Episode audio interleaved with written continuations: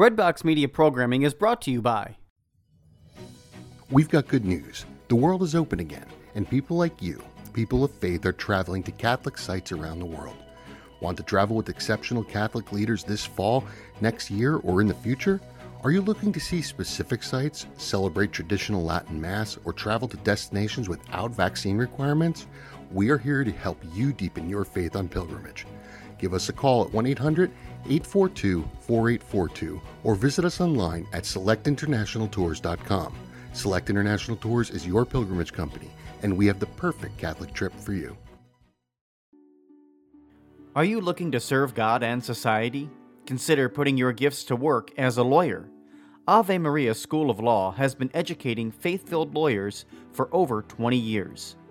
Ave Maria School of Law is committed to training lawyers to use law appropriately around the moral issues of our time.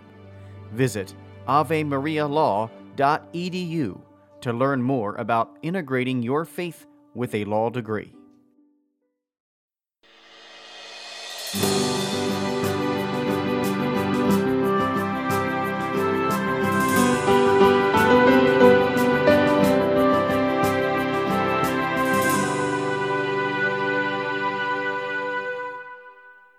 Welcome back to the Shepherd's Pie, a slice of faith for our messy lives. I'm Tony Kolenc, a professor at Ave Maria School of Law, father of five grown children, and the author of inspirational fiction for teens and adults. By the way, you can check out my new release uh, coming out in March 2024 for your middle grade reader. It's called Penny and the Stolen Chalice from our Sunday Visitor. It's a contemporary mystery, takes place at a Catholic school, and have a, a sixth grade girl as my protagonist, and she helps solve a mystery about who stole the chalice. And kids get to learn about the Mass and the Eucharist at the same time as they're being entertained and trying to figure out who stole the chalice. So check that out. But today we are actually speaking with someone who's been on the show before, Denise Mercado. And we'll be speaking about the stations of the resurrection of our Lord and how they can help us meet the challenges of our daily lives.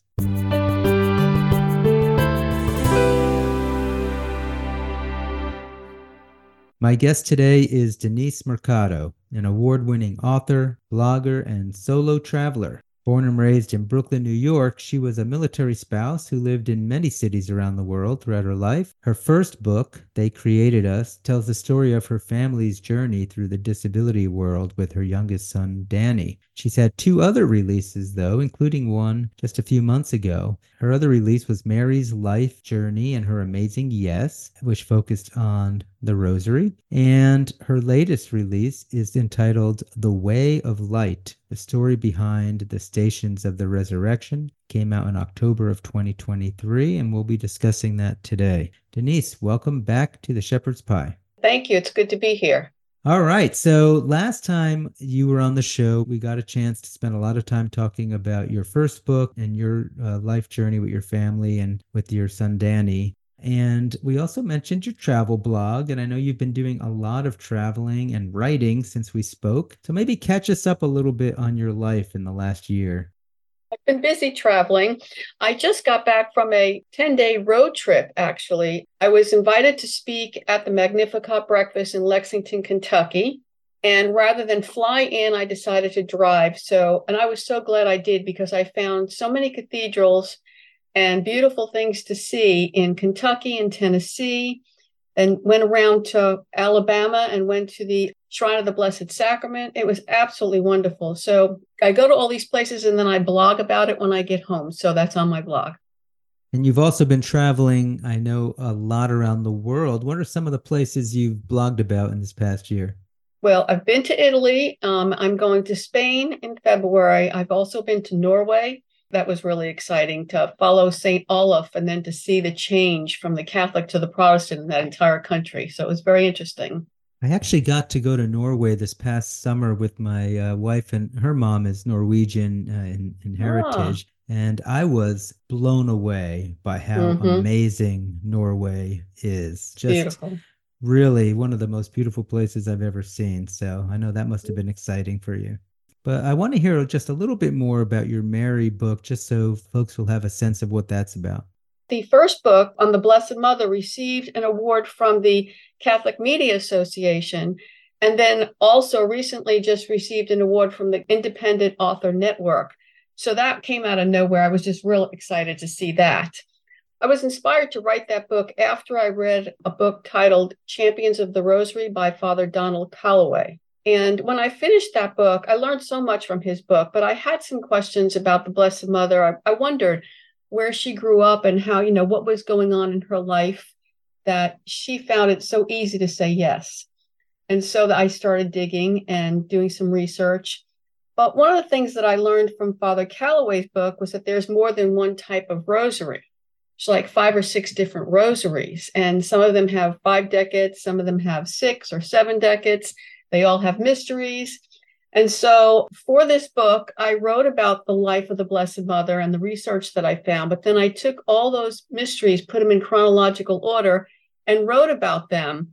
One of my favorite saints is St. Ignatius of Loyola, and I love the spiritual exercises and the challenge that he gives us to place ourselves in the mystery, place ourselves with Jesus and Mary in whatever situation is being presented. And so I've done that with each of these mysteries throughout the book and then put in my own experiences, which helps the reader then figure out their experiences too. And that sounds like a similar approach that you've taken with your Stations of the Resurrection book. So maybe tell us about that latest release. The way the second book came about was I was cleaning out a desk in my parish and found a one page sheet titled The Stations of the Resurrection. I never heard of that before. I certainly know the Stations of the Cross. We see them in every church we go into, but I've never heard of the Stations of the Resurrection. And so I started researching, and voila, we had another book. I sent the book to editors, and one of the editors said, I would like to see every Catholic have this book. And so that inspired me to send the manuscript to our diocese. And after review, they have issued the Nihil Obstat for that book. So we got the approval from the diocese, and I was real excited about that. To be honest with you, I didn't even know what a Nihil Obstat was until I got it. And so Basically, it says that um, and if everything in the book is approved, there's nothing in the book that's false as far as the Catholic Church is concerned. So they put their stamp of approval on it. I learned about that. And um, so this book actually has 14 chapters, one for each station. Again, we're following the challenge that St. Ignatius gives us to place ourselves in each of the station.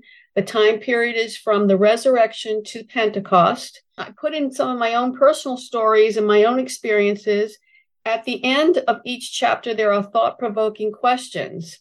And then there are three pages, like a like a little diary section, where you can actually write answer those questions after your prayerful consideration. You you have like a place to write these down. So it could be used as a workbook. And one of the reviewers actually said this could be a great study book or for a prayer group or a retreat.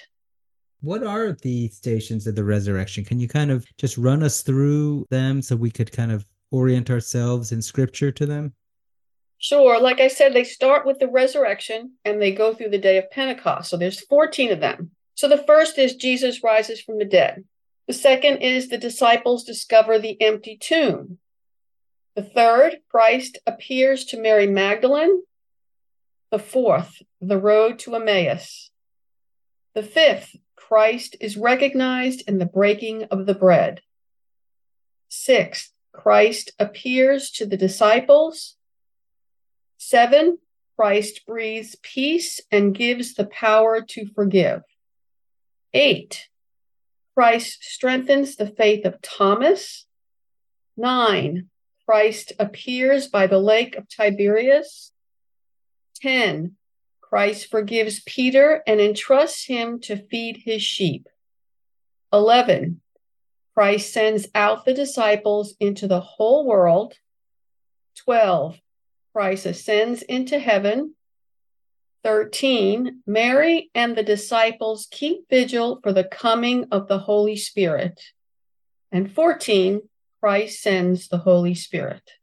So it really is pretty much every event that the Gospels relate from the resurrection all the way through Pentecost. Do you know who actually put these together? I know you said you came across them and, and we don't see them out there. Is this like officially put out by the church somewhere or a saint? Yes. Actually, I wrote it in the introduction. It was found on the walls of the catacombs. That's where this originated. And there was a religious congregation of the uh, Salesians of St. John Bosco who actually discovered them on the catacombs and and they went ahead and put things in order. And, wow, and, the Salesians. You know, I went yeah. to Don Bosco Tech High School, so I am very familiar oh, with the go. Salesians. And maybe again, for those who might not know much about the spiritual exercises of Loyola, I know that you talk about this. What are they and what are the benefits of going into these, let's say, 14 scriptural times and using those kind of exercises? So you're actually placing yourself at the scene. You are asking what's happening around you. Like you're placing yourself in the scene. What do you see? What do you hear? What do you smell? What what is happening? I just find it very intriguing. It's it's just a, a great way to you're not just reading it, you're in it. And so I think that's real important to do that. And that's just part of the spiritual exercise. And that's not the whole spiritual exercise, just a small part of it.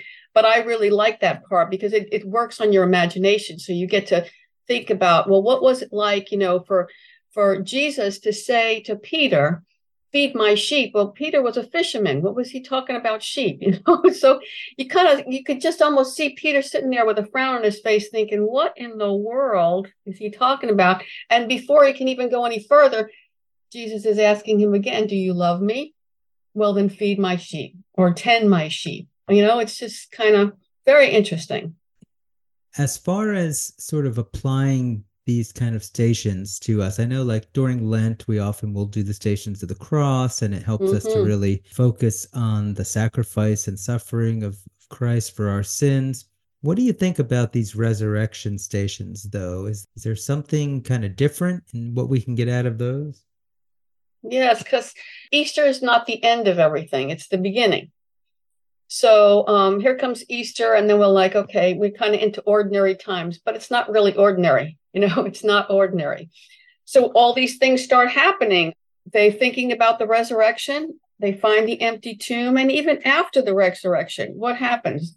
Well, Thomas is doubting, so he, he appears to them with the fish and gives the power to forgive. He meets them at the lake, providing breakfast for them. So we have all these different things that are happening which I think are real important. There's never a slow moment in what happens with God. You always continue to move with Him.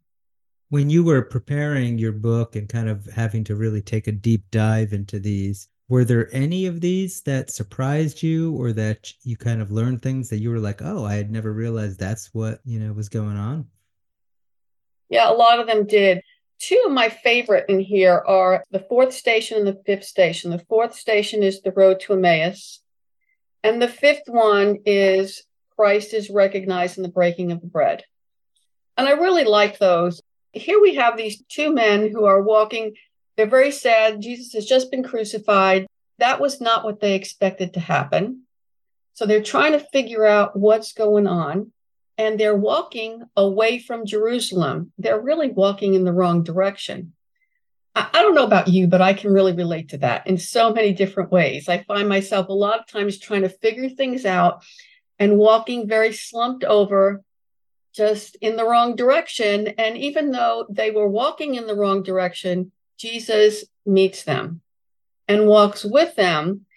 And once again, they don't recognize him and again, I, I, can certainly relate to that. How many times people have come into my life and Jesus was walking with me, and I thought I was smarter than they were because than he was. He asked the question to them, Why are you so sad? And they were like looking at him like, Well, do you live under a rock? Don't you know what's happened here? And um, I could see myself answering the same thing. And then being absolutely amazed at the response that he gives and almost being torn a little bit. I don't want him to leave, but yet I wish he would be quiet and just go away. You know, I mean, I'm kind of torn. And then when we get to the house, Jesus acts like he's going to move on. And the two men say, No, no, please wait, because they really want to hear the rest of the story, but they're kind of still trying to figure him out. And it isn't until he breaks the bread that they realize who he was. So you got to wonder did they remember what he said about, uh, you must eat my flesh and drink my blood? Do you remember what he says at the Last Supper? This is my body. As soon as the bread was broken and blessed, Jesus leaves in one form, but he's present in another. You know, we got to think about what did they do at that point? Did they eat the bread? Or did they leave and take the bread with them? What did they do? I think that they realized it was a very solemn moment and they remembered clearly from what was going on at the Last Supper, they remembered clearly that this is his body and they ate that bread right there, knowing that it was Jesus. Yeah, you know, that's that's a really interesting I hadn't thought you see even just a little bit of reflection that you just did there. You know, this idea that when you're walking in the wrong way of life, Jesus walks with you and meets us where we are. I mean, there's a lot we can get right from that. I know that you've reflected deeply as you were writing the book, and I know you're even giving a retreat where maybe you're going to talk about some of these. Can you share some of the personal reflections that you had especially from these two stations that you just mentioned in your own personal life that might illustrate for us how by reflecting we might make some progress in our own faith journey. So yes i actually thought of my husband and i lost i lost my husband be seven years this year. But he was a military guy he was in for 20 years and i remember going several times to military functions with him. And you know guys come in and out all the time and I remember him seeing someone that he thought he knew, but he couldn't make the connection. And, you know, they'd approach each other and then they'd go through this whole litany of, were you here? Were you there? What did you do? And then finally, oh, it clicked and they remembered each other. And that's what I think happened with these guys. I think that that as they were walking along, they kind of knew but we feel like we know this guy who's talking to us, but we can't figure out where we know him from. And again, it wasn't until they got into the details and, and Christ finally breaks the bread that they realized, oh, yes, this is Jesus. So, so that was one of the things that really jumped out at me. I mean, how might we, we apply even something like that or, or some of the other reflections you might have to, to grow or, or to face particular things that might challenge us in our lives? So, one of the things I do at, at the end of each of the chapters is have some thought provoking questions. And be- right before the questions, there actually is a prayer that comes out. You know, at the end of each of the stations of the cross, there is a prayer that we pray. Well, there's the same sort of prayer at the end of each of the stations of the resurrection. And it says, We adore you, O Christ, in your resurrection, because by your holy cross you have redeemed the world. So that is a prayer that's printed here after each of the stations. And then we go into the questions. So for station four, um, one of the questions is Can you recall times in your life when you did not recognize Jesus walking with you or carrying you through tough times? Another question is Do you recognize Jesus, especially in the valley of the shadow of death? Because one of the things that I talked about in chapter four was I saw a real close relationship with Psalm 23 and how that played into this particular station of the road to Emmaus. Jesus is walking with you, yet you don't realize it's Jesus, and he's giving you all of these things. He's taking care of you, and you don't realize that. Another question is Do you accept the anointing of oil provided by the Good Shepherd? That's again another part of Psalm 23. Do you acknowledge your cup overflowing with goodness and mercy? Sometimes we can be just so down and out and so focused on what has happened and trying to figure it out that we don't realize any of the good things that are happening around us. For the fifth station, we have a different series of questions. What does the Eucharist mean to you? Because Christ is breaking the bread. So, this gives us a chance to really think about what we do at Mass. When we say Amen, we receive the Eucharist, do you recognize that you are saying yes to his presence in the bread you are receiving? Because I believe those two men, once that bread was broken, once Christ broke that bread in front of them, they realized that was truly Christ. And that's what we need to realize at every Mass. It never even occurred to me to think about that. This idea of what did they do with the bread? Like, obviously, Right. we have very specific procedures on how to handle the Eucharist today. And here they are, Jesus himself breaking the bread for them. Hmm Um, I could see how that might even help us to reflect on our own respect and honor that we pay to the Eucharist. You know, what would we do in our own lives if we were in the place of those men? Yeah, do you eat it? Mhm. Do you carry it? If you were going to carry it, where would you put it? You know? You stick it in your pocket. I don't think so, you know. Well, and the other thing is, it's important too. Once he blessed the bread, broke the bread, he left in one form and became present to them in another form. He came present in the bread. And so there you are sitting there with the bread, know, knowing that it's Christ. You know, you can't just toss that aside.